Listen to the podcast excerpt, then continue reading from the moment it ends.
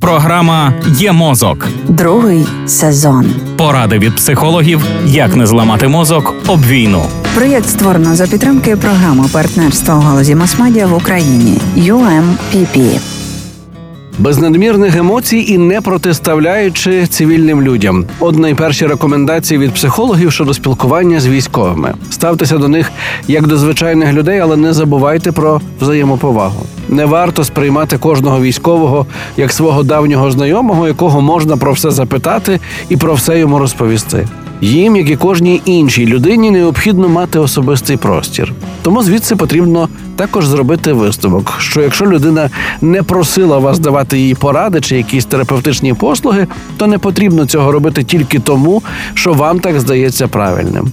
Якщо не у вашій професійній компетенції допомогти військовому чи військовій, то не варто робити добро через силу або навіть особливо допитувати, як вони почуваються, радить психолог Олег Покальчук.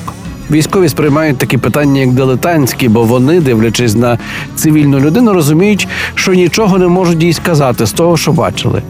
Військовим часто складно пояснити свій життєвий досвід цивільним, оскільки якщо людина такого не пережила, то розповісти їй про це у кількох словах та ще й щоб було зрозуміло, досить непросто. Зрештою, якщо людина з фронту захоче поговорити про свій воєнний досвід саме з вами, то вона сама ініціює цю розмову, і в такому разі було б добре знайти можливість і вислухати все сказане.